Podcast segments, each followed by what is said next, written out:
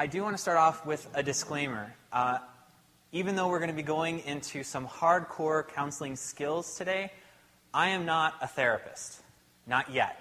I'm currently working through the internship phase of my master's degree, so I've got counseling experience, but I am not a credentialed therapist yet. So I, it's important that I tell you that because I wouldn't want to misrepresent myself to you in terms of what I'm offering you. And I also want to add to that disclaimer that at the end of this, you will also not be a therapist. Okay? it's easy because this stuff is so easy and it works so well, it's easy to think, I can tackle anything now. You can't. And I'm not saying that in a condescending way, but th- this is really just something to kind of help us along with that conversation uh, path and, and hopefully open you up to maybe um, exploring for yourself a little bit more. Um, but you will hopefully walk away with some skills. So, having said that, um, I want to go into the differences real quickly between what spiritual counseling is and what secular counseling is. Because if you start reading into it, they're, they're very different. Um, in spiritual counseling, the strengths that a person has are, are specific and unique to themselves. However, any limitations that are really there tend to disappear um, as the Spirit directs and, and really fosters change in them. Um, and and along that line, you know, the direction that a person takes is really specific to the Word of God. At the end of the day, each person comes to a line that's drawn, and they have to make a decision whether or not they are going to be on one side of that line or another. And lastly, change is, is initiated by the person, so there, there's effort involved in, change that takes place, but ultimately, it's really fulfilled by the Spirit, and it, and it should be promoting a conformity to Christ's image. So that's the, the, the ultimate goal of, of spiritual counseling. In secular counseling, um, the strengths are specific to the client or the person you're working with, as are the limitations. And while you can overcome some limitations and you can bring about some positive change in the person's life, there are others that, that simply will not change because they are still fully and completely human in every sense of the word, or they're simply not willing to approach those limitations. So we try to work around those, or, or in most secular counseling, they try to make the people okay with those limitations and move on with their lives.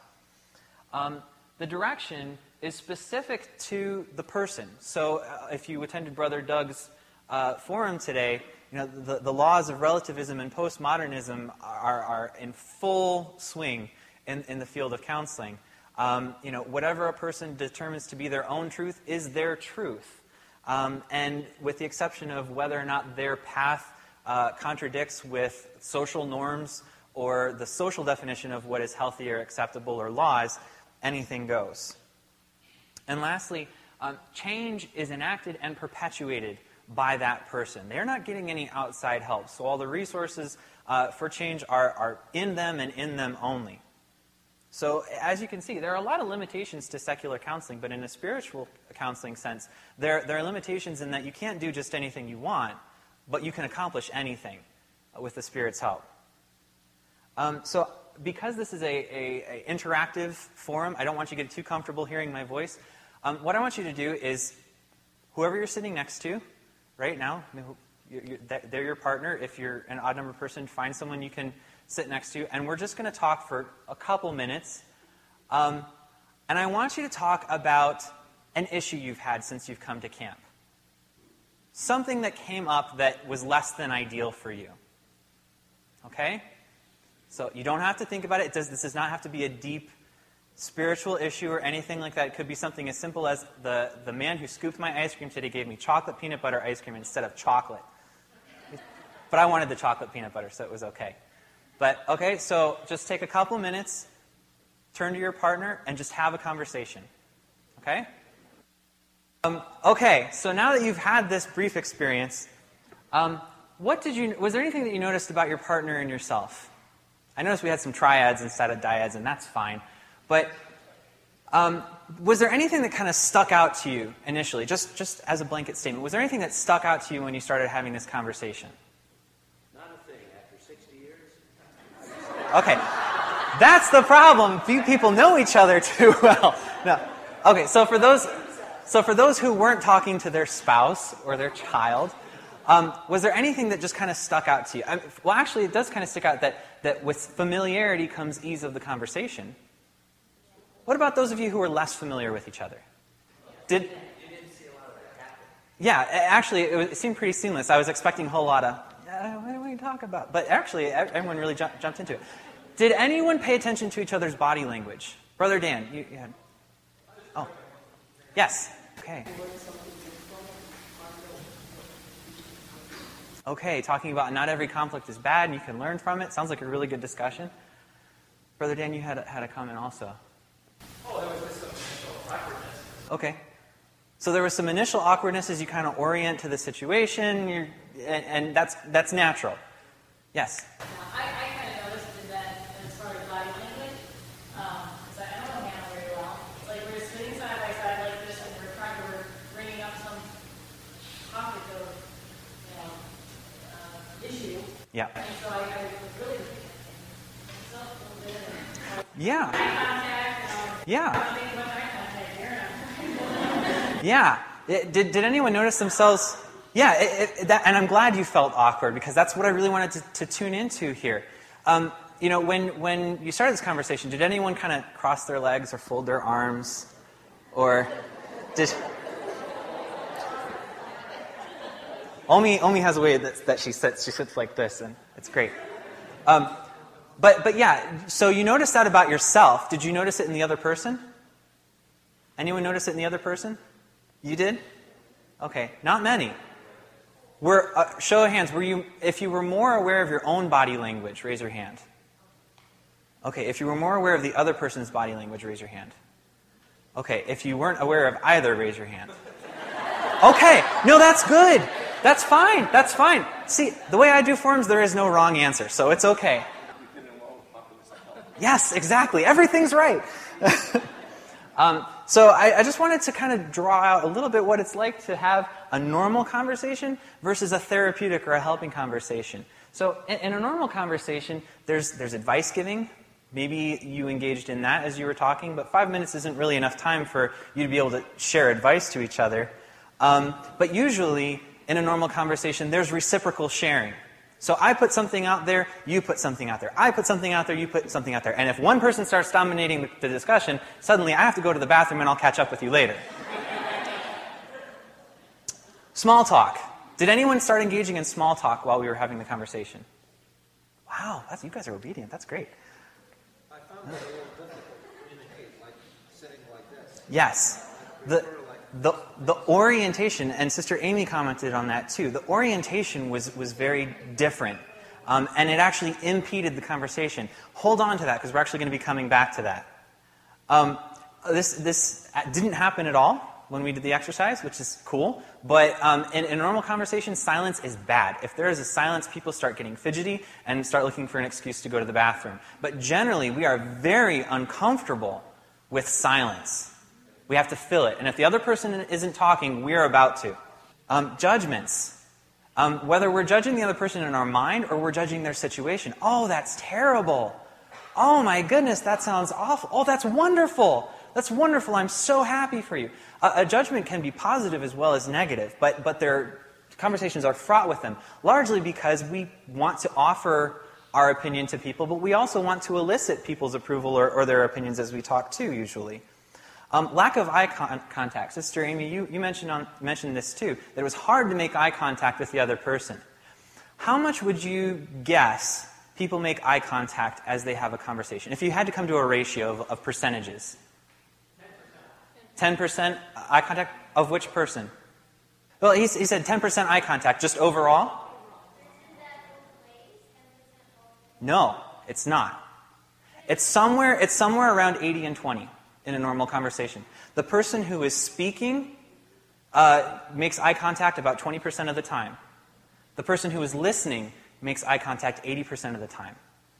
Because it's how we, and, and then we swap out. When the next person starts talking, they make less eye contact. Because as long as I'm not making eye contact with you, I hold the floor. And if I'm making eye contact with you, if I'm talking to my father and, and we're having a conversation and I'm talking to him, if, I, if I'm looking away every now and then and I check in with him and he's not looking at me, he's not paying attention. So that eye contact increases in a casual conversation so that when the person does check in with you, they know you're there. But when you've got the floor, there's no need to make the eye contact. Texting and multitasking. Has anyone ever been at a restaurant? Maybe this is you, hopefully not. But have you ever been in a restaurant and you look over and you see this lovely family and they're not talking to each other at all? They're all, they're all, you know, like this. Yeah. Uh, te- yeah, actually, they're, they're discussing, you know, a tale of two cities through text or something like that.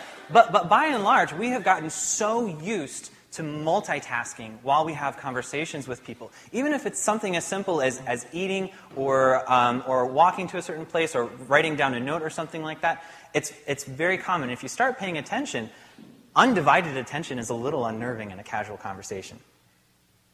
Um, the focus tends to be on others. Um, gossip is a huge issue just in society in general, but in casual conversations, we are more likely to talk about other people and how they're affecting us as opposed to ourselves um, and we also tend to either be agreeable or be aggressive. So I'm, I'm going to I'm gonna say, yes, yes, yes, yes, yes, that sounds so terrible. Oh, I'm so sorry for you. Or, well, have you considered doing this? Oh, I'm not really sure that's working out for you. How about you try something else? So we're much more comfortable if maybe if we don't like the person as much or something like that, or they're a sibling, we, we might be okay with confronting them more. Or, or we just, to show them that we care about them, we agree with them on everything. Um, in, in, a therapeutic conversation, we tend to elicit more private speech. Um, we try to get to what is going on inside the person's head. Um, and it's not, it's not about me. It's not about what I, as the person who is the helper, is bringing to the conversation. This time that we're spending right now is about you, so that we can help you out. Um, we try to move beyond the surface issues. this isn't about small talk. This is about a problem that you're facing right now. So let's try to get deeper. Um, and silence is valuable. Um, silence alone with the Lord is incredibly value and in a valuable. And in a conversation where we're trying to help someone, if something happens, we ask a question and it's a big question and it's uncomfortable for them, it's okay to let them sit with that, comf- that discomfort and that silence. It's actually more uncomfortable for us to deal with the silence than for them, most of the time. Um, therapeutic conversations tend to be more empathetic, um, less judgmental, um, eye contact. The eye contact rate increases in a therapeutic conversation, both between the person talking and the person listening. Now, you're not giving them the hard stare where you're, uh huh, uh huh, uh-huh, because then you just come off as creepy and it's even more unnerving than if you're not listening at all. But you increase the rate. And, and when, you, when you give your, up someone that undivided attention, they also give it back to you. Um, there's more of a singular focus. That, t- that multitasking disappears. And the focus is on the person present in the room. I don't really want to talk about your, your sister or your mother or your brother or your, your best friend and how they wronged you or what all their problems are. I want to talk about you and what's going on inside you because that's what we have direct access to right now. We can't change them. Um, and, and then while challenging often does happen in a therapy context, it's a gentle challenging. It's a probing so that we actually aren't hindering or destroying the relationship, but enhancing it through that because they trust us, they know that we're really there for them. And lastly, um, we, we roll with the resistance. This was a form that I did last year, and there's a lot of push and pull sometimes, and we just try to go with it. We don't give up on the person, we try not to get frustrated with them, we try to move past it. Um, I'm actually going to skip over this next slide just because I don't want to take up too much time. But um, this is stages of change. So where, wherever you find yourself in a given situation or in a given problem, you have people who are on different readiness to do something. Um, but I won't talk about it because really we can, we can do what we need to do today without it. Um, so, again, the basic goals of a helping conversation to allow for elaboration, first of all, to allow for self exploration and introspection, and to foster intrinsic versus extrinsic change. And what I mean by that is for the person to be able to decide for themselves internally what their motivations are for changing what's going on in their lives, problem solving for themselves, and determining internally the decision to stick to that course. As opposed to saying, you need to do this, you need to do this, you need to do this, and do this, and they conform to it, but it's all an extrinsic, external change that really doesn't have roots and doesn't tend to stick. So when we're talking about a helping conversation, that's usually what we're trying to go for. So we talked about um, uh, uh, uh, Brother Mike, you were talking about how sitting next to your wife and trying to have a conversation was difficult, right?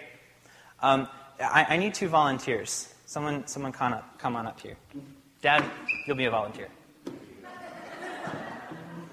Um, Brother Joe, would you be willing? Thank you. Okay. So when you're when you're setting the scene, notice what they notice what just happened though. They pulled the chairs back. They pulled the chairs back. Why? This is too close. Yeah. So go back to a, com- a comfortable distance. What's comfortable for you? Okay. Apparently you don't know Joe very well. No, I'm, I'm kidding. The first thing, no, you can. You're not that comfortable with each other. The, the first thing is to really set up and get into an environment where you can sit at a comfortable distance from each other. But first, but another thing, to be able to face each other. Now, facing each other square on like this, how does that feel? A little awkward? How does it, how does it feel if we angle the chairs this way? A little better? What this does is, is, it, is it allows them to have full access to each other. They can turn towards each other. But if something sensitive is coming up and they're not ready to, and it's uncomfortable for them to be facing directly, they can angle away without it actually looking or feeling like they're rejecting each other. So when you're trying to set up a helping environment and, a, and, and trying to get into that situation, take that into consideration. But there's this acronym that they teach us uh, that's basically, you guys can go back to your seats, thank you. Um, well, actually, no, get back in your chairs. Sorry. I can be capricious at times, I apologize. Um, these are the things that, that are the basic guidelines for, uh, for the behavioral approach. It's called SOLER. So, first, facing the person squarely. And by squarely, that's, that's what we've got right there going on. So, second of all, adopt an open posture. What would an open posture look like? Go ahead, however you feel. Okay? Okay, relaxed is fine. Relaxed is fine. But interestingly, notice what the legs are doing to each other. They're putting up a barrier. Okay? And I'm not saying that every time you, yeah, I'm not saying that every time you go and you counsel someone, you stand there like this and you approach them. But be mindful, but be mindful of how you're sitting with them. It's, if you want to mirror, mirror their posture, that's fine. They're probably going to have their legs crossed. They're probably going to have their arms crossed because they are feeling closed off from you. And what you want to communicate to them with an open posture, however you determine it to be, that I am open to you right now, regardless of how you're feeling. Secondly, lean towards the person at time, times. So this is another reason why it's important. Yeah, again, that space. This is another reason why it's important to make sure you have the appropriate space between each other. Okay. Um, because, because when you lean towards a person, you're communicating, I'm interested. I want to hear what's going on right now. And you can be strategic or you can kind of let it happen naturally. But you want to be careful that, you're, that as you're hearing what the person is saying, especially if it's something that might be distasteful or might be off putting, that you're not finding yourself turning away from them or putting up your defenses or, or, or um, leaning away from them. Maintain good eye contact without staring. So, you guys, I, I won't make you do that, don't worry. Um, and then lastly, you can go back to your seats. Thank you. Um, re- remain relaxed as you interact with the person. As I said, we are going to be listening to potentially very distressing information. We're going to be dealing with someone who is concerned that their life is going to heck in a handbasket and that they are a hopeless case.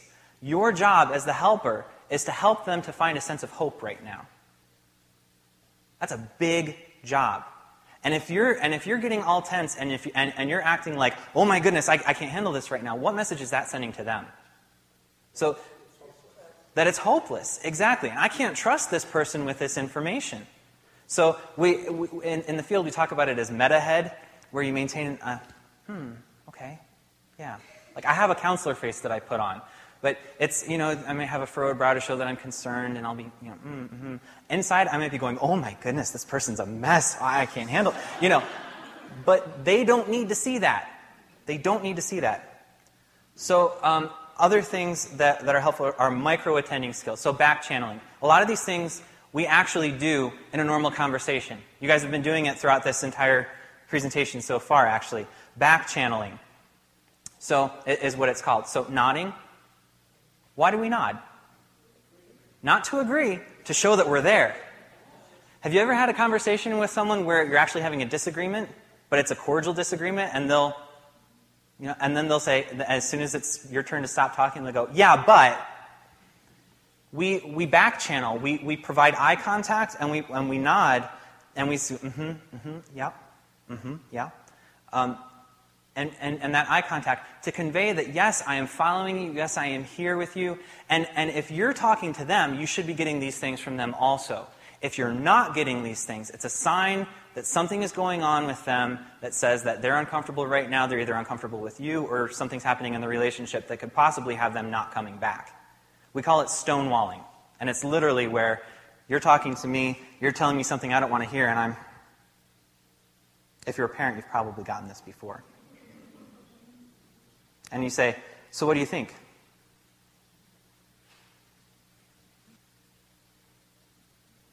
That's stonewalling. Okay? Be careful that you don't do it too but be, be on the lookout for it because you can say, I, I notice that something's going on right now. You look uncomfortable. You need to be attentive to the body language. What's going on inside? You know, and they might stonewall you some more, but if you're persistent, you can usually get some things uh, out of them. So, what we're going to be learning today, those are those kind of the general guidelines. What we're going to be learning today is actually OARS. And it's called OARS because it helps you to get to where you're going. Okay? Um, it's, it's four basic fundamental communication skills that are used across all kinds of counseling. Um, it, it, was actually designed for resolving ambivalence, so when people aren't sure what to do and they're not sure if they want to commit to something. Uh, OARS was, was developed to help uh, recovering alcoholics to figure out whether or not they actually wanted to continue with rehab. And it's one of the first things that actually figured out that, that or helped to produce any real change because the 12 steps is fraught with with, um, oh, people not sticking to it. Anyways, it's very, it's very gentle, it's very non confrontational, and it's structured into any kind of other therapy you'll ever see. So, in terms of if you're going to have uh, engage in a helping relationship, if you can implement these four things, no matter what your personal approach is, these will help you to get to where you want to go with the person. So, O stands for open ended questions. And if you're a teacher, you're familiar with this. But I'll go into more uh, more of them in depth. We'll take them one at a time. Um, the other is uh, affirmation, reflective listening, and lastly, summarizing. Four basic things, and they can achieve incredible results. So, open ended questions. Who wants to take a stab at what an open ended question is? Yes? Okay, you cannot respond with yes or no. There has to be some kind of elaboration. Great. Yes?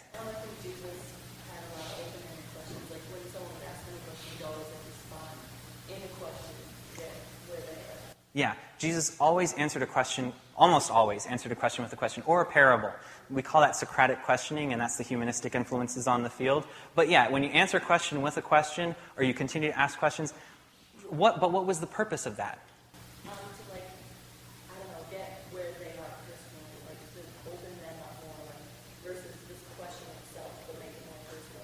Yes, to open them up more. That's really the essence of, a, of an open ended question. You're trying to gather broad, descriptive information.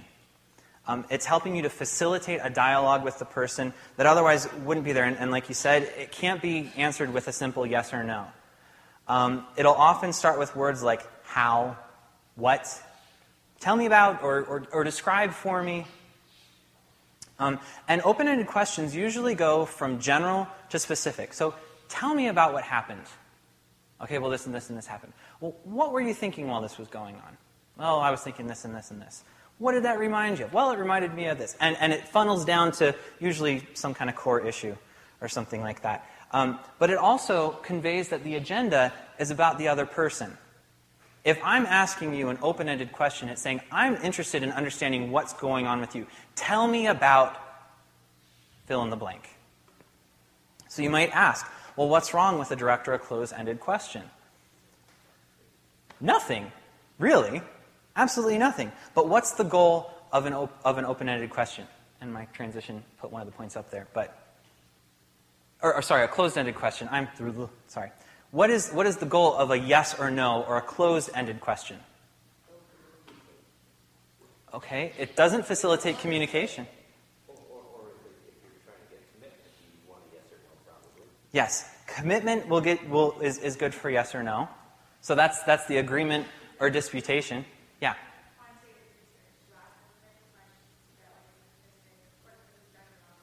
Yes. Yes, no, yes, no, yes, no. It's great for research, horrible for therapy. Okay?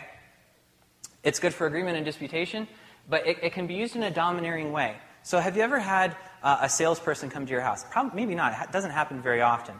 But maybe you've experienced the person coming to your house and they say, Oh, I'd like to sell you some storm shutters today, because we live in Florida, obviously. Um, oh, no, no, I'm not really interested in, in, in storm shutters. Well, you, you know, you don't want your house to be destroyed, do you? Well, no. You don't want your insurance company to think that you're negligent, do you? Well, no. Well, then you probably want some kind of a protection. Like you'd want to protect your house if you could, right? Well, yeah. Then you probably want some storm shutters. And then suddenly you're signing a bill for $15,000 and you don't know how it happened. I don't own a house, so that didn't happen to me. But, and it didn't happen to my parents either. But, um, you know, that's, it's, it's, a, it's a domineering strategy, it's a controlling strategy, and it's a way of getting a person to agree to something that they didn't really want to agree with in the beginning. And you might implement this strategy with someone and you think, well, we are doing great. We are going so far together and we're getting so much done, when in reality, they're just giving you yes, no answers and you don't know what's going on on the inside. Um, and, and, and, again, it allows um, more easily, oh, I already said, that for them to tell you what you want to hear or what they think you want to hear. So if, if you're going to, um, if, if you're going to use this, that's fine because, I mean, yes no questions come up all the time. But understand that it does absolutely nothing to widen the discourse. So if you're going to ask a yes no question, be sure you follow it up with an open ended question. So that way you can say, okay, yes, well, tell me more about that, or something like that. Um, and again, you end up doing most of the talking, which is what, not what we're there for. So now we're going to practice open ended questions. I'm hoping this will be a little bit easy, but what I'm going to do is I'm going to, I'm going to role play. So I'm now John. Um, I got so mad at my mom last night.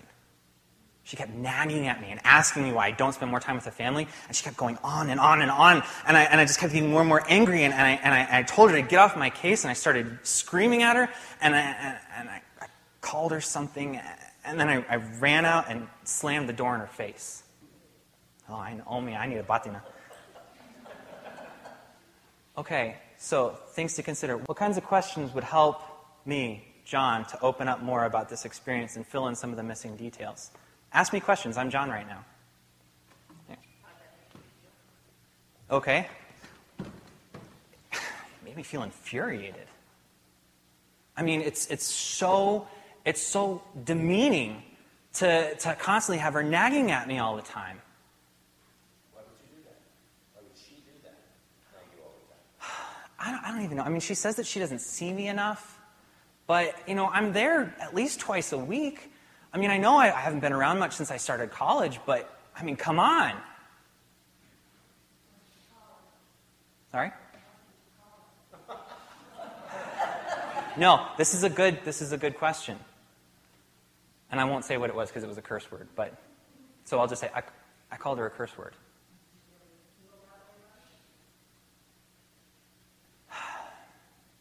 I don't know.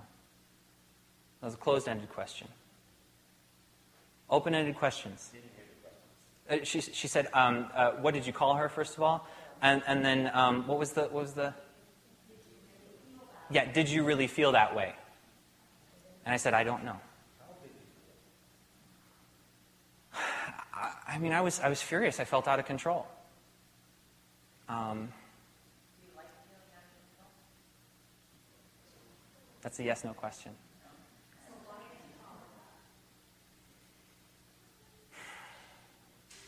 I'm not sure, but I think it has something to do with just kind of wanting to get back at her for how she was making me feel. Ooh, that's a good one. That's a good one. How do you think she feels about the situation? Not, probably not great. I mean, we haven't talked since then, and it's been a week.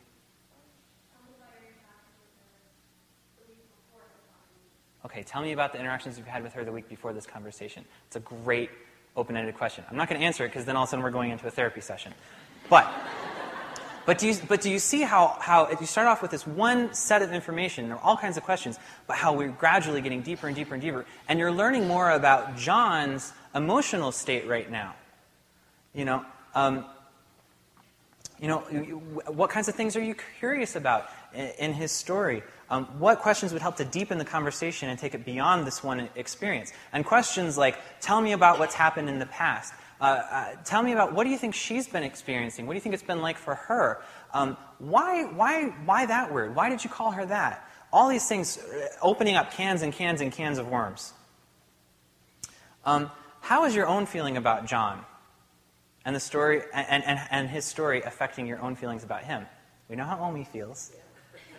He's bad. He's a bad boy. yeah, should have been should have been spanked more when he was a child. no, sorry, I don't mean to embarrass you. Yeah, I, I do. It, because because honestly, when I was writing this up, I was like, this kid is a sleaze, man. You, you know, you don't talk to your mom that way. It's disrespectful. It goes against God's commandments, doesn't it? I mean, not just disrespecting your parents, but also the use of moderate speech. I mean, to, to, to call anyone a curse word is, is not in accordance with, with God's word. And, but, but to your parent, no less. So when you heard this, did it bring up strong feelings for you? Yeah, you'd been stoned. That would have been a good question for John, actually. Uh, had you taken anything before you went over to the house? I'm not kidding. I'm not kidding because those things happen.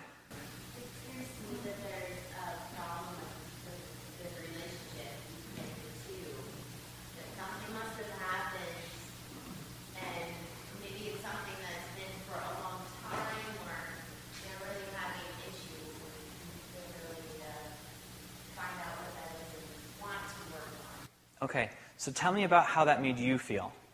I have a little boy, so I mean, I, I think about that even now. He's so young.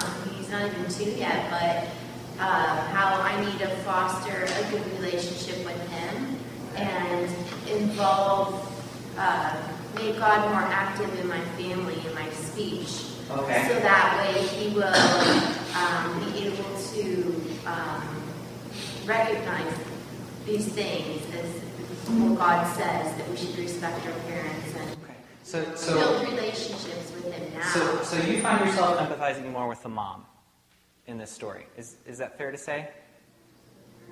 I Okay, perhaps. I, I, I get where you're going, and I absolutely agree. But I want to focus on what your emotional experience. Did it make you feel angry? Did it make you feel uncomfortable? What did it make you feel?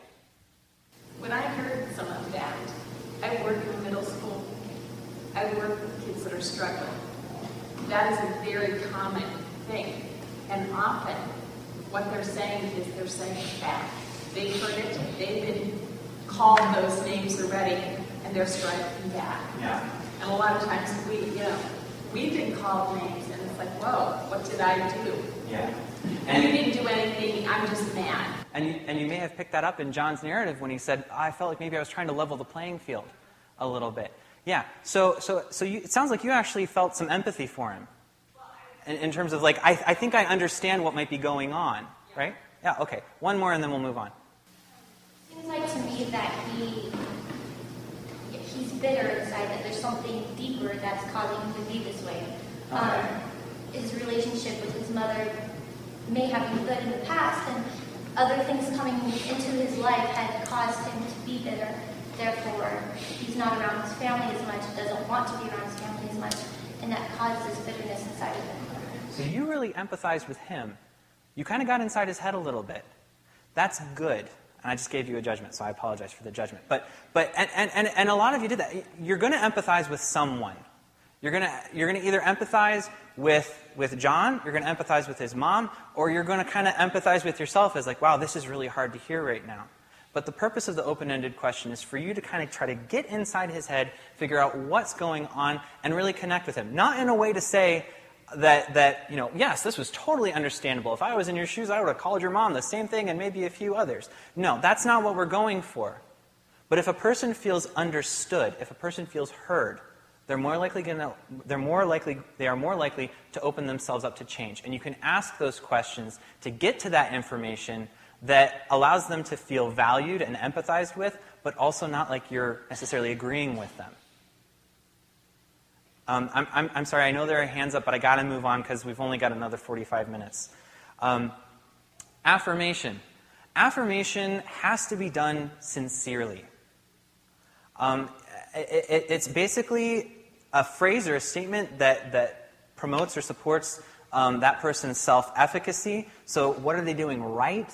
Um, it, it, acknowledges the difficulties experienced, just the, normalizing it. When, when you talked about the middle schoolers, you said this is something you hear all the time. That, if you had said that to me as John, that would be an affirming statement. Because you don't want the person to feel like they're so bizarre and they're so, so abnormal and they're so broken and, and, just awful that there's no way they could recover from this. You can say, well, other people struggle with this too. Whoa, if other people struggle with this too, then maybe there's a chance that I can overcome this as well.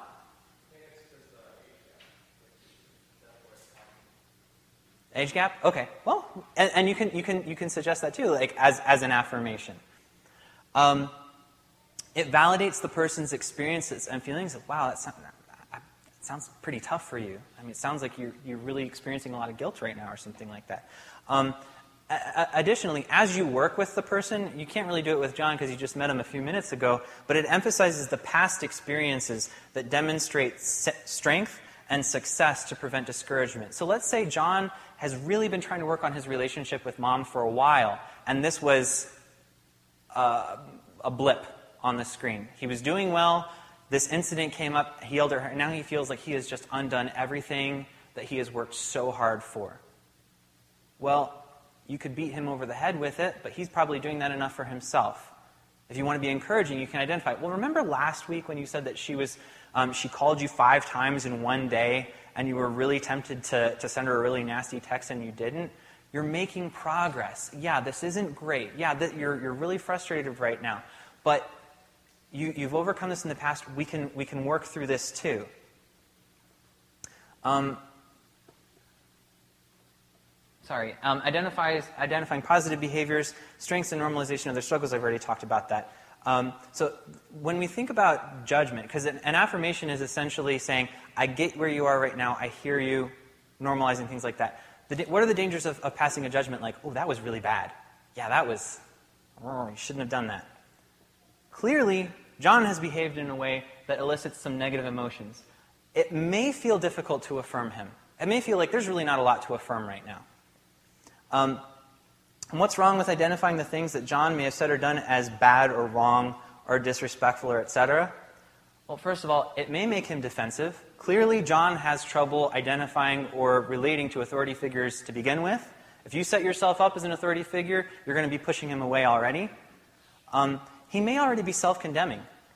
Um, he doesn't need the help. Um, it also it puts us as the authority figure or the judge. God is the judge. And God is already interacting in John's life to tell him what God thinks about that by, by John's conscience right now. If we say that we, if, if we're the one that's casting the judgments on him, we, and, and even if it's a positive judgment, great job, what you did was fantastic, do that again. Basically, you're saying, okay, you're doing good because you're conforming with what my expectations are. And in spiritual counseling, our expectations are not valid. God's expectations are. And if we're going to comment and we're going to affirm, and we're going to affirm, let's focus on God's expectations and how He's living up to those. Um, and, and lastly, if John can determine the nature of his actions for himself, if he can determine, yeah, that was a bad move, yeah, I really regret doing that, that was horrible, it's an intrinsic recognition, it's an internal recognition, and it's more likely to take root and foster change. So, let's practice affirmation. All right, continue this conversation. Take into consideration, you know, what could you make to help them feel better, that you understand. Um, try to find some strengths or positive behaviors. Okay, it, it's good that you wanted to come forward to work with this. It's a judgment, but but it's an affirmation. Yeah, it's good that. But that's but, but it's good start. Good start. Thank you for, for, for getting us off, off the bat. This is probably the toughest one to do. I'll be honest at least with this situation? What could you say that might normalize the situation?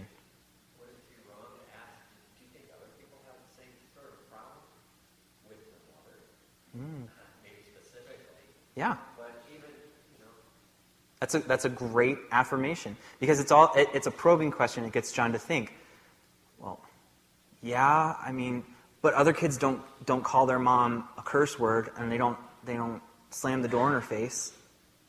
You just got to throw out anything that, that you've got.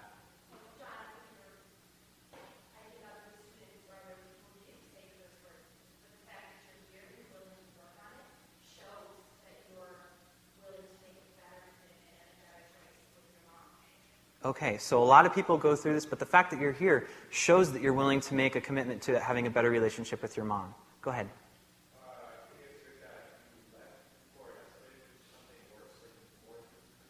Okay. Okay, so I think it's good that you left before things got physical. Um, you, you left once you recognized that the, that the curse word happened. Uh, that's still a judgment. So how could, how could we rephrase that into being an affirmation as opposed to a judgment? How could you phrase it to take the, the judgment of it's good that out of it? Yeah, you left before it got physical. You know, you don't, you don't necessarily have to prime it. You could just you could just say, well, you left before it got physical. Oh, I guess you're right. So, so just really quick, that, it, it's tough. It's tough with this kind of a person in this kind of a situation. With with someone like John, it's a bit of a silver linings venture. You know, it, there's a storm on the horizon. Okay, there's not much that he did that was good. But as you identified, leaving and walking out before it got physical was a good thing because if John has a major aggression issue and he can't keep control of his temper, this could have escalated into something really bad. Or worse, if mom has a, a, a temper problem and mom's prone to getting physical, as she may have in the past, this could have gotten really ugly. And then 911 gets called and all kinds of things happen. So, reflective listening. This is probably my favorite letter in the acronym um, because it's one of the most valuable tools that you can use in talking to a person. And you guys have actually thrown some out already without realizing it. Um, but reflective listening, um, and, and, essentially it's called making a reflection, um, requires an interest in what the person has to say. It conveys a, desi- a desire to truly understand their point of view. You're basically putting out a hypothesis about what happened with them. And, and when you use a reflection, you garner instant empathy. Because if, because if you're following them, if you're tracking them, if you're understanding what's going on, you make this reflection, and it's like, yeah, that's exactly what I was feeling, or that's exactly what happened. You get me. No one else understands. Everyone's telling me what I'm doing wrong, but you get it. Um, like I said, it's hypothesis testing. This is what I think you're feeling uh, or, or meaning or experiencing right now. So there are different kinds of reflections, and I'll, I'll go through each of them. Um, first is, is, repeating. So if you've ever seen the Sigmund Freud jokes where the person's laying on the couch and I just feel so stressed. So you're telling me you feel very stressed right now. Yeah, and it's really bothering me. Yes, and, and it really bothers you. Yes, I just told you that. How does that make you feel? Bothered. You know, so sometimes that that is good though, just for them to hear what they just said, because people can steamroll and they're going through a narrative and they're not even realizing what they're saying. And if you just say back to them what they said, they're, whoa, wait a second, I can't believe I just said that. That is rephrasing, substituting synonyms. So, you know, um, you know, it just drives me nuts when my mom texts me five times in a, in a half an hour. I'm in class, I can't get to the phone right now, and, and it's just, I don't know what to do. Oh, well, you know, it sounds like it really bothers you when your mom is, is you know, frequently getting to you and you can't, you can't respond right away. Yeah, exactly. Reflecting feeling, pulling out the emotion from the narrative. So, my mom and I have a great relationship. Don't worry. I've never cursed at her. I've never slammed the door in her face. John is could could be anyone. Sorry, I saw her getting a little comfortable back there. Um, uh, reflecting the feeling. So what, what, while John's talking about this, he's, he's talking about, about how infuriating his mom made him, um, but at the same time, here present in the moment, there might have been a little flash of anger here and there, but what was John really demonstrating more than anger? Remorse, guilt. Oh, you're looking, you feel really guilty right now. Yeah, I, I, I, I feel horrible. So reflecting the emotion. And then a complex reflection. And, and this is, it's a little hard to describe, but this is basically where you're inferring meaning from the content. So someone's giving you, so, so someone's giving you um, this narrative. John's talking about how mom's been getting after him and he just can't stand it. So I get the sense that it really bothers you when people try to control your life. That's, that is a complex reflection because you're taking a jump. He's, he's talking about the situation with mom and how infuriating it was, and you're, and you're going from, from there to generalizing and saying, I think this is what's going on overall, that this is a theme with you. Um, so, the basic structure of how to make a reflection It, there's a tentifier, there's a feeling, and there's a source. And sorry, that's really hard to read. But it sounds like you, so that's the tentifier. It sounds like you feel guilty about yelling at your mom. A plus B plus C, boom, you have a reflection. If you can follow that kind of a structure, you are good on, on reflections every time. A tentifier is a statement that avoids introducing any opinion, uh, any advice, or any personal experience. What you're basically saying is, I could be wrong right now, but this is what I think is going on with you. And if you're right, you get empathy, you get understanding, you get elaboration. If you're wrong, you still get elaboration because you say, well, it sound, you know, you, sound, sounds like you were really scared. No, I wasn't scared. I was, I was angry because she was controlling me, and she's always trying to control my life and my choices. But, but by saying it sounds like, or I get the sense that, you're saying, I'm not the authority on your life right now. I'm just telling you what I think is going on or what the sense is that I'm getting right now based on what you're saying. So you can use any one of these statements. I hear you saying, it sounds like, um, I get the sense that, could it be that um, I, am picking up that you know this is the case, or correct me if I'm wrong, but I, I, I can't help but notice, and usually use the longer tentifiers for the more dangerous reflections. the more the tentifier, the safer you are. Um, so, so let's, let's practice um, reflections with John. Um, first of all, let's start off with some surface, um, surface level reflections. So just some basic reflections for him, and then try to go into some more complex ones about his narrative. And um, because a lot of times the simple reflections will lead to more complex ones, they'll allow you to go deeper. Um, and, and you can steer the conversation with your reflections. You can actually have an entire conversation with someone that is completely reflections. Think about that. You're not putting yourself into that conversation at all. And yet you can have an entire conversation. Because half the time, people don't notice that you're doing it. I, I left the house and, and I, I, I went I went for a drive. I drove around the block, and then I just went back to my dorm, and I, I just I just went to bed. I mean, six o'clock, and I went to bed. I, I just didn't even know what to do. Six o'clock. Okay, that's more of a statement of incredulity. I'm in college now. sleep is sleep is a precious commodity. Who wants to try it? Remember, a tentifier sounds like I get the sense that an emotion or, or, uh, or something like that, and, and then a source. I get the sense that, oh, I'm sorry, go ahead. Go ahead. I get the sense that perhaps your college uh, pressure and mothers that you may not be aware of uh, might be causing uh, the eruption into anger or something. Yeah, I mean, I guess you're right. I mean, I guess it's possible. I mean, it, it's finals week right now. I, I haven't slept in like three days. Um, I, have been running on, on caffeine and coffee and Red Bull just to, just to try to stay alive right now. I mean, I, I guess it's possible. I'm asking you the question now. Is that helpful at all? Or would you be offering him excuses?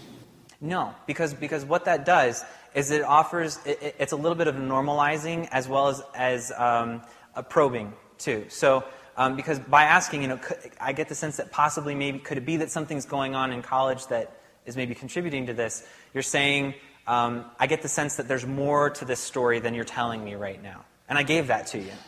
Yeah. Um, there, there were some other. Did you... Well, I was, I was going to start with it sounds like you're you know, frustrated with, with your relationship.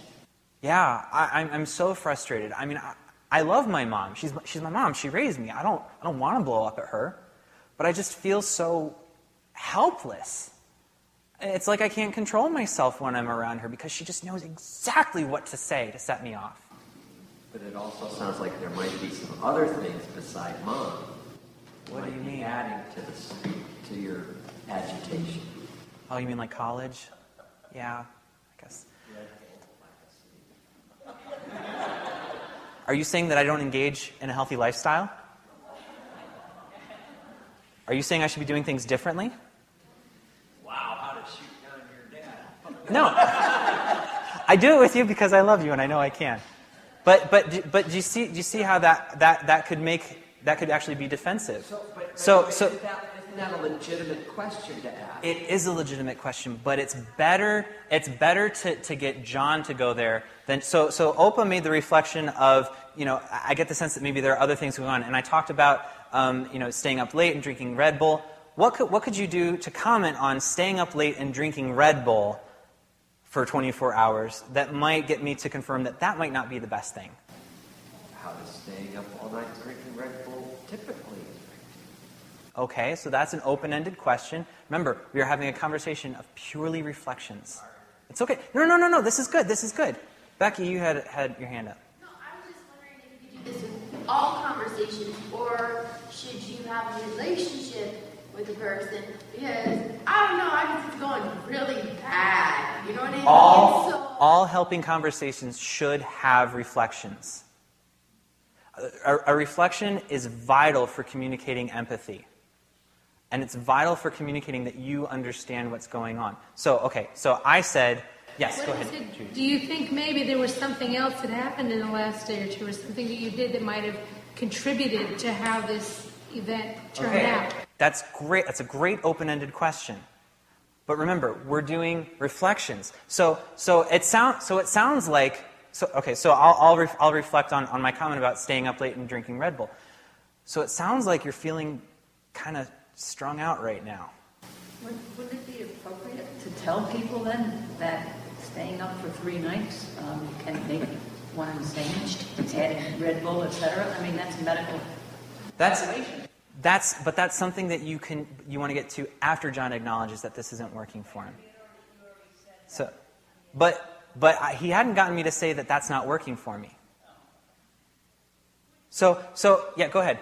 You need to ask, well, how often do you do this? That's that's valid.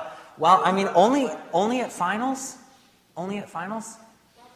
Going back aside, I've already forgotten. Sure, I'm sorry. Sure. Sorry. I, and, and, and please uh, forgive me if it sounds like I'm coming after you all. This, this is, it's a tough thing to master, but it's one of the most important aspects. Yes. So what a question, so it, it sounds like you've been having a problem for a while now. Yeah. Yeah.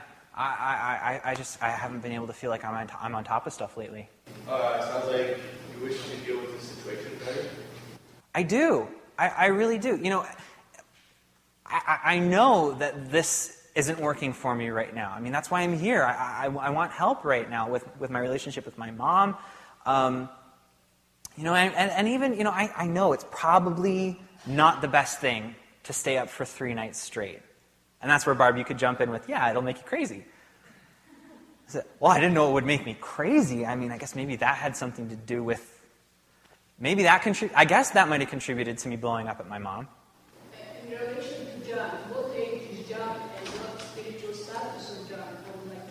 Oh, um, John is in college. Let's say he's 23, seeking but not converted.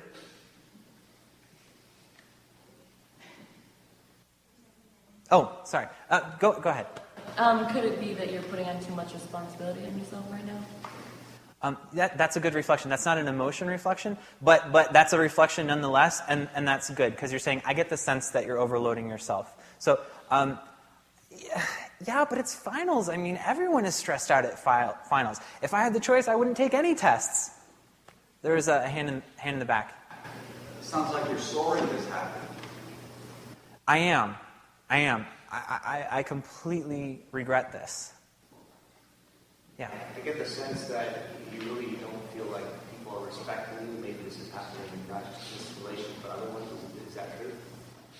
Um, For the sake of the recording, repeat the question. Okay, so um, I, I I get the sense I get the sense that um, you don't like being respected, and that this has happened a lot to you. Is, is that in, in general? Uh, That's that's the nugget of it. Um, yeah, I, I, I don't like it when people try to control me. I mean, I, I, I feel choked. Um, and, and it's bad enough that I have to conform to all this stuff with, with exams and everything that's going on. And I mean, I, I'm trying to become a Christian. I, I, I want to do what God wants for my life, but at the same time, I, I can't stand it when I feel like people are just making me do everything. And when she comes in and she starts saying that stuff, I, I lose it. Because I'm already being controlled in school. Now you're going to control me when I'm at home, too? But it sounds like your mother wants to help you. How is it helpful to try to get me to come over for, for, for, for six hours in the evening when I've got a test the next day? I don't have time to sit and tell her about how stressed I am. I need to study so that I can pass my chem final in the morning. So it sounds like you want to be responsible for your own decisions. I do. I do. But at the same time, I know that that means that I have to be more in control of myself. It sounds like there is a spiritual battle going on now. There is. I feel so attacked. I feel so, feel so attacked. And I feel like I feel like the devil's been using my mom to do it. Correct me if I'm wrong, but have you spoken with your mom about how this makes you feel and how stressed you are about having to respond to her all the time? Okay, so what you did was you combined a tentifier with an open-ended question, um, and that's okay, you know. Um, but but um, what you could maybe say instead was, uh, correct me if I'm wrong, but I get the sense that maybe you haven't tried talking about this with your mom before, um, or I get the sense that maybe you and your mom are at an impasse right now. Um, something like that could, could work. Um, you know, I, I've wanted to, but then when I go over, she starts instantly talking about how I'm not there enough. You know, as if that's going to make me want to come around more. Um, and then when I tell her that I don't appreciate her calling me eight times a day, she plays the martyr and she's like, oh, I'm all sorry, I'm a terrible parent, and blah, blah, blah. And what am I supposed to do with that? One more and then we'll move on. Feeling that you're being manipulated by guilt. I, I get the feeling you're being manipulated by guilt. Feel manipulated by guilt. And maybe this plays into you think the church is manipulated by guilt too. I would, I would break that up into two. So, so get John to acknowledge, first of all, that yeah, he is being manipulated by guilt and he doesn't like that. We'll say he doesn't. And then you can say that thing about the church. John hasn't talked about how he doesn't like conforming to the church yet, though. So be careful with that because you don't want to put him off. So you could, you could say maybe instead, it sounds like maybe that's something that could be a concern for you in becoming a Christian too. Because um, you don't want to say the church is manipulating through guilt because then you're almost suggesting to John that that's what the church does. But, but great job, really. Um, this, is, this is the hardest thing, but again, practice this. When you have conversations over dinner, just try making reflections. Um, really, you're just talking, yeah, you know, my, my, my, my son went and gave some, you know, gave some girl a wet willy during Sunday school, and I don't even know what to do with this. I mean, I was so frustrated. Wow, sounds like it was a really overwhelming situation for you. Yeah, I mean, I mean, who, like, I never told my son he could do, just Practice it. Try it out. The more, the more you can practice these things, the more natural it will feel so that when you're actually in the conversation, it just flows. And not only, you, you'll actually find that you use reflections more than, more than open ended questions a lot of the times because they start providing the narrative and they start filling in all the gaps. So the last thing is summarizing. Um, summarizing is exactly what it sounds like. You're, re, you're reinforcing what's been said you're demonstrating that, that you've been listening carefully and, and you've been hearing all these different bits and pieces, but you, but you see the big picture. And a lot of times, uh, the person that you're talking to can't see the big picture. They see the forest for the trees. So, John, right, right now, might still be so focused on what happened with mom that he's not really even putting it together that it may be a combination of school and the bad relationship with mom that has kind of created this whole thing. So if you can kind of take a step back with the person and say, this is what I see is everything that's going on, they can be like, yeah, yeah, yeah, that, that is what's going on. The other thing is that when, once you're ready to move on, summarizing is a good way of helping the person to realize, okay, now it's time to go to the next step in terms of, like you, like you said, brother, um, about, you know, how does this relate to your conversion experience right now? You know, but you don't want to go to that without first making sure that you have a full understanding of everything that happened with this, with this earlier encounter. Um, and then it can also link together feelings of ambivalence and, and, bring to light any discrepancies that there may be. You know, um, and, and, ambivalence, I included a slide on this just because I want to clarify it a little bit. Ambivalence is a state of having simultaneous or conflicting feelings about a person or a thing. It's, it's basically a tug of war within the self over a situation or a decision. There are things that are going to be pulling them towards a certain behavior, so treating mom nicely, loving her, being honoring towards her. And there's, there's going to be a, a, a, a push against that too, that, that mom doesn't respect boundaries. Mom, does, mom is a little over enmeshed with me, and we haven't, she hasn't fully allowed me to grow up yet. There, and then there's, there's going to be, that's, that, and that's going to be the, the, the push and pull that's going on there, perhaps some of it. Um, It's, it's easier to do a summarization after you've asked open ended questions, after you've affirmed, and after you've reflected because we've pulled out all of this information about John. Um, so ask when you're, when you're, and when you're summarizing, you want to ask yourself, what is the, what is the main conflict here? What is, what is the yes but in this narrative? Know, what is, what is the nugget? What is, what is really at the root of this? Because then when you're presenting the summary, you can indicate that so that, so that John really goes, yeah, that is what's really going on here. And that's how, that's how you know it's time to move on to, okay, what's the spiritual principle at work here? How is this impacting your spiritual life? And where can we go from here? Kind of thing. Um, so let's, let's uh, practice summarizing. This, this is like the, one of the easiest things to do because we do it, we do it all the time. So, um, what's the most basic of summaries? Um, be careful not to insert judgments into the summary because what you are right now is you're painting a picture. You're using descriptors. You can use John's own words and John's own emotions that he's given you, but you dare not put your own stuff in there because all of a sudden, I mean, I turned on dad real quick. We don't want that to happen again because we've been making good progress right now. So, and, and see if you can, you can identify the struggle uh, in, in dealing with his mom. So, anyone, anyone who wants to take a stab at, at, at a summary. So it sounds like you've had a tremendous workload at school. You've had a lot of demands by your mother. Uh, she may or may not have been overreacting to what she sees in your life as a, as a deficit. Um, and when you were with her, you had a chance, there was just a confrontation that was there, and that was very uncomfortable. You know that it was wrong. You're telling me that it was wrong. You feel guilty about it, and you might know where to go. Yeah, absolutely. That was great. That was great. Anyone else want to try one? Well, but we each must forge our own path. And it can, it can incorporate things that Brother Joe said.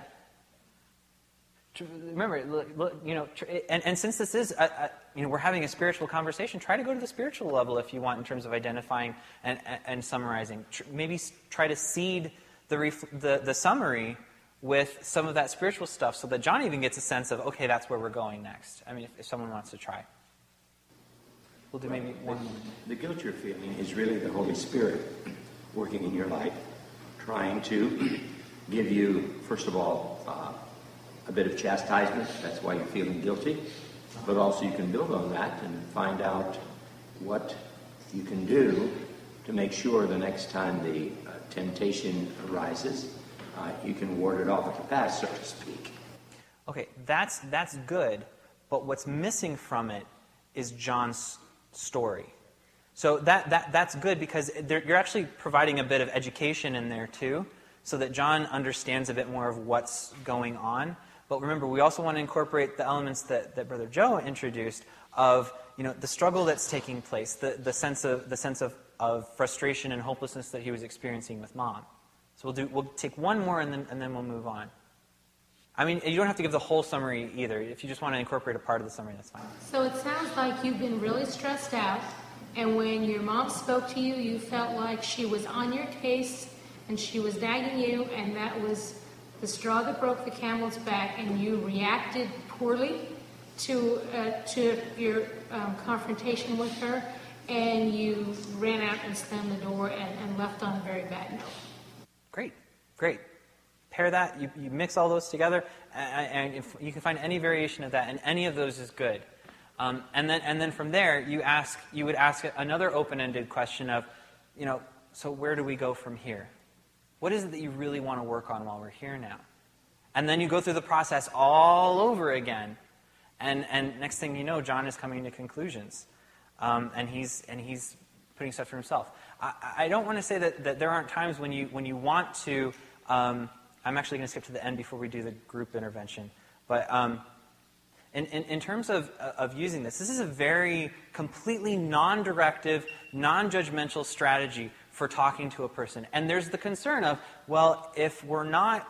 If we're not putting any of ourselves into it and we're not telling the person anything, then isn't there the, the concern that they're going to come to some kind of a conclusion spiritually that's faulty?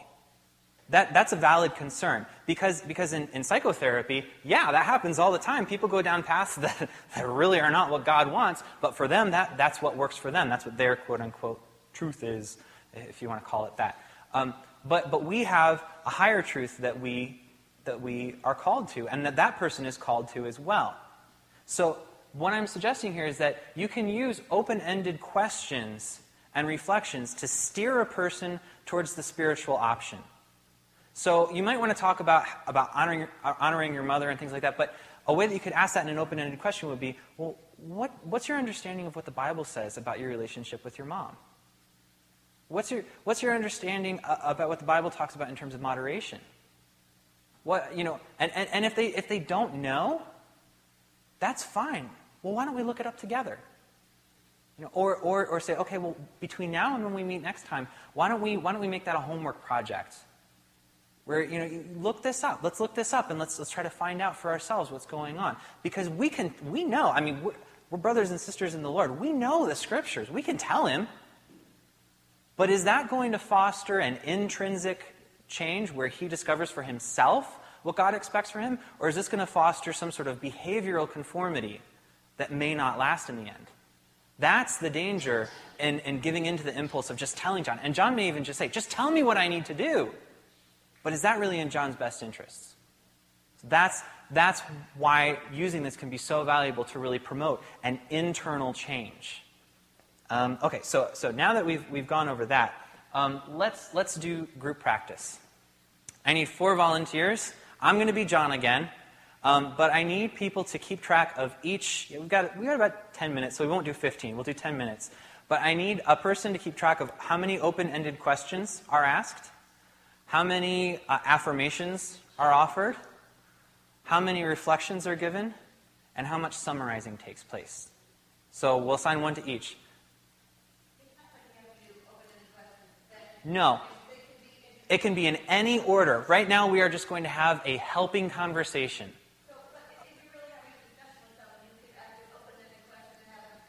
Yeah.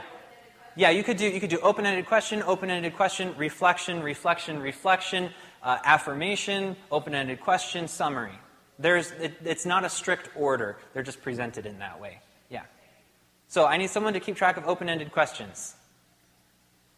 And you don't have to write them down, just check marks. Okay, Brother Sasha, thank you. Who wants to keep track of affirmations? Dad, okay, thank you. Reflections, who wants to take that? Thank you, Sister Becky. And, and lastly, summaries. Um, Brother Edmund, would you be willing? Okay, thank you. Great, let's go. This is fun. Okay, so let's just have a conversation. Anyone who wants to engage, anyone who wants to participate, throw it out. We're not going to censor it. We're not going to we're not going to interrupt the conversation. I'm just going to keep track. Just no raising hands. Just go for it. Uh, sounds like you and your mother need to include God uh, to try and uh, help the situation. Need to? I mean, define need to. I mean, yeah, I mean, I, I, yeah, yeah. I mean, I guess, I guess I need question, to. Question, question. Before we go any further, are we starting at square one with? No, we're continuing we the conversation. We're just continuing. What do you think? Try to get more information. Try to, you know, we're just we're focusing on on this this situation. What do you hear when your mother's nagging at you? Oh, I hear, I hear of what a, a failure I am as her son. I hear how I'm not, I'm not being what I'm supposed to be. But I, I I also hear that I'll never be good enough for her. Has she actually said those things to you that make you think that?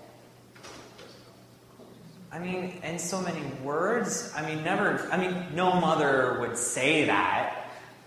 So what gives you that impression? It's it's her it's her tone. It's the way she says it. It's it's it's you know it's it's those like those little comments of like, oh hey stranger, you know I'm your son. I'm not a stranger. You know, there's nothing there's nothing harder than coming home wanting to see your family and be supported by them, and then be called a stranger. Just throw it out. Throw it out. How has the relationship with your mother been in the past? Oh, well, I mean, not great. I mean, when I, when, I mean, growing up, it, it was always like it had to be her way or the highway, and it was like nothing I ever said or did was like it was that it was good enough. You know, um, I I mean I remember like I would I would bring her her stuff home, like I would draw something in school for her, and like she like this is in elementary school, like like basic stuff, and she would like point out how I didn't color in the lines. That's a valid question. Don't laugh at it. It's good. I mean, when I was little, I didn't really know what to think of it, but now eh, I just feel like it like throws extra wood onto the fire. So I get the feeling that you feel the relationship is more about her and not so much about you. completely one-sided. I mean, and, and that's not to say that she doesn't do things for me. It's not to say that she's not she's not there for me. I mean, I remember this one time. Uh, it was like last year around finals. I was like, I, again, I hadn't slept for a few days. I was going bonkers. I was I was stressed to the max, and like I I um. A friend, my friend was, my roommate was in the dorm and he was being loud because he was playing on his Xbox and I just needed to get away to study. And I mean, she actually like cleared out the den and let me work in the den for a few hours, and then she brought me cookies. And I mean, that was nice. It's not like she doesn't do stuff for me, but it's just that like nothing I ever do is good enough, and that's what drives me nuts. I can see that you really are trying to please her. You want to have a good relationship with her. I do, I do. I- You know, but but at the same time, it's like a relationship has to be two ways. You can you can do everything in your power, but then. I mean, if, if she's going to be crazy like that, I mean, how am I supposed to react? It seems that you're really bothered by the way your mother reacts to what you do. How would you rather that your mother approach you if she would like to tell you something? That's good. That's good. Um, uh, cause, because what, what Sister Judy's actually doing is she's providing direction without actually saying this is where we're going to go. What do you really want? Let's set some goals. That's great. I mean, I, I, I would like I would like to be able to come home and have her just be happy to see me without constantly being reminded of how often I'm not there. I would like to be able to have a relationship with her where I can just tell her what's going on and not feel guilty about it. Do you think she'd be open to a conversation? Maybe. But she's just so. Ugh, that, like, the moment you try to start talking about that, she just. She. Again, she goes into, like, that, that like, I'm the worst parent in the world thing. You know, and, and it's like. It, it, it's like then, then I'm like comforting her and telling her what a great mom she is. So that she doesn't feel bad. When in reality, she's acting like a terrible mom. But I don't want to tell her that. Do you think she's going through her own problems while you're away at home? I mean, who doesn't have problems?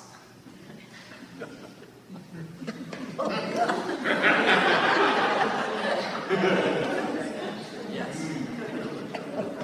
Sense that you feel that your mother's expectations are very unrealistic for you. I, I do.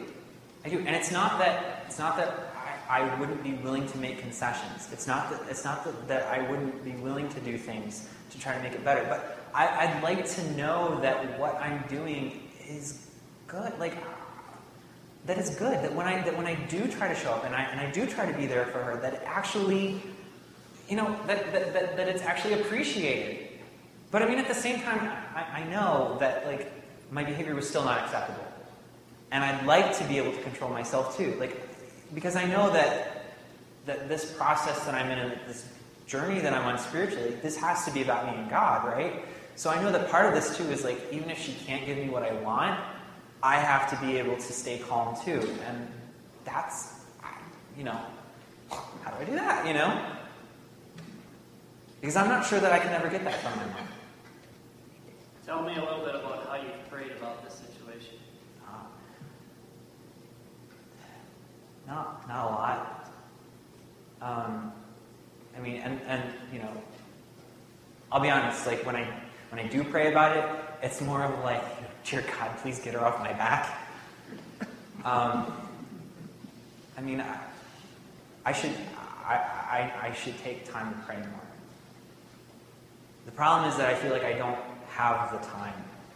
a lot of the times. I, I just feel like I'm running around so much and I have so much on my plate that like even even though I know I should be praying or I even probably want to be praying if I were to think about it, it's like I, I don't think to find the time for it or I feel like I don't have the time for it. So it sounds like um, you, you think your mom has some control issues and that you're just having a hard time dealing with those, like any kid would.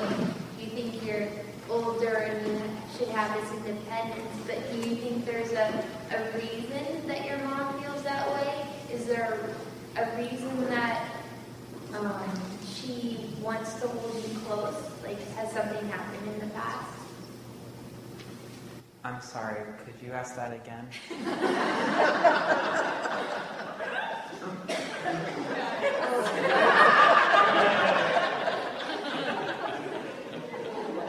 One more. Is there any part of you that might be feeling it? Maybe there's a, a bit of guilt over some wasted time that you think could have been giving her a little bit more than oh, you? Oh, maybe sounds like my mom. Okay, all right, we'll, we'll, we'll wrap up with that. Now, notice there were some landmines there. Um, one, one of the things I'll comment on was that, firstly, there was a lot of focus on mom, um, not a whole, not as much focus on me. Um, that's part of the casual conversation trap that we get that we caught into. Yeah, mom's not great. Mom's got her own issues, but this is about this is about me right now and figuring out what I need to do to get my life together. So, I mean, it's good. I, I think you guys did a great job of getting to the root of John's relationship with his mom. But it's better to try to look at okay, so so what, your reaction to this, your role in this, and and I can see like you know you guys were trying to get there, but you got to be careful that you're not posing it an implicit judgment in that reflection. But but overall, great job. And and and I did want to highlight the the, the question about my prayer life those are the kinds of open-ended questions that, that were an opportunity to take the, the conversation completely down that spiritual path and talk about, okay, John, well, you know, what, what could we be doing differently right now that might be helpful? You know, does John want to try to make things right with his mom? Does John want to learn some anger management techniques? Does John want to work on his prayer life? You know, how has, how has his schoolwork right now been, been, been uh, affecting his Bible reading? Um, or, or even his ability to overcome temptation because the more stressed you are, the, the less able you are to um, resist impulses. So that you want to be mindful of where am I taking this conversation right now? Where am I trying to go right now? And it's tough because it's a, you have a crowd of people. But let's get, let's get the tally. So how many open-ended questions did we have? Ten at least, probably more. Um, affirmations, how many did we get? Okay, one. And there was one that was kind of both a reflection and uh, an affirmation. I don't know if you counted that one. Okay, so two. Okay, reflections. Okay, so we'll say five. You know, we'll, we'll be gracious with that. Um, and then summaries. Yeah, it was, it was, closest to being summary, but she was asking multiple questions in there. So, but but yeah, uh, it's okay. It's okay. It's okay. Okay. So, so when you're, so when you're, but when you're offering the summary, I mean, it, it's, it's like you're like, okay, go. You know, when, and, and, and part of that is, was, was your hesitancy in feeling like you could comment on my life. Um, when you're making a summary, you're, you're essentially taking a stab at this is what I think is going on, but it's okay to say it authoritatively. Because you're saying, I'm comfortable, I understand what's going on right now. This is what's going on with you. And if I don't agree with you, I'm going to correct you on it anyways. But by throwing the questions in there, I'm thinking about, wait a second, what am I, what, what's, what's going on? Because you had, there was a reflection and then there were a few questions, but you can do a reflective summary, which is what you started off doing. No questions. Just say what is. It, like I said, it paints the whole picture. It brings everything into focus, and it helps me to be able to take a step back from things and say, yeah, this is what's going on. This is the, this is the big issue at play right now. And, and then it's also kind of, a, it's op, once you have the summary, it's an opportunity for you to say, all right, well, let me ask another question that allows me to move on to a different side of this. So maybe the spiritual side or, or, or the school side or something like that. Okay? Uh, we're a minute over. So are there any last minute questions? I know this was a ton. If you want, I'll leave my iPad up here and um, put your email. Actually, no, write your name because I deleted it last year by accident. Write your name on the back of my book. I'll email you the PowerPoint presentation. Um, and, and, if I find any resources that are good, I can email them to you as well. Um, are there any questions based on what we did today? If not, I hope this was helpful. Um, you know, hopefully it's something that you can take with you um, and, and put to some good use. But um, thank you for being here. I mean, it was an hour and a half out of your afternoon, so thank you very much for coming.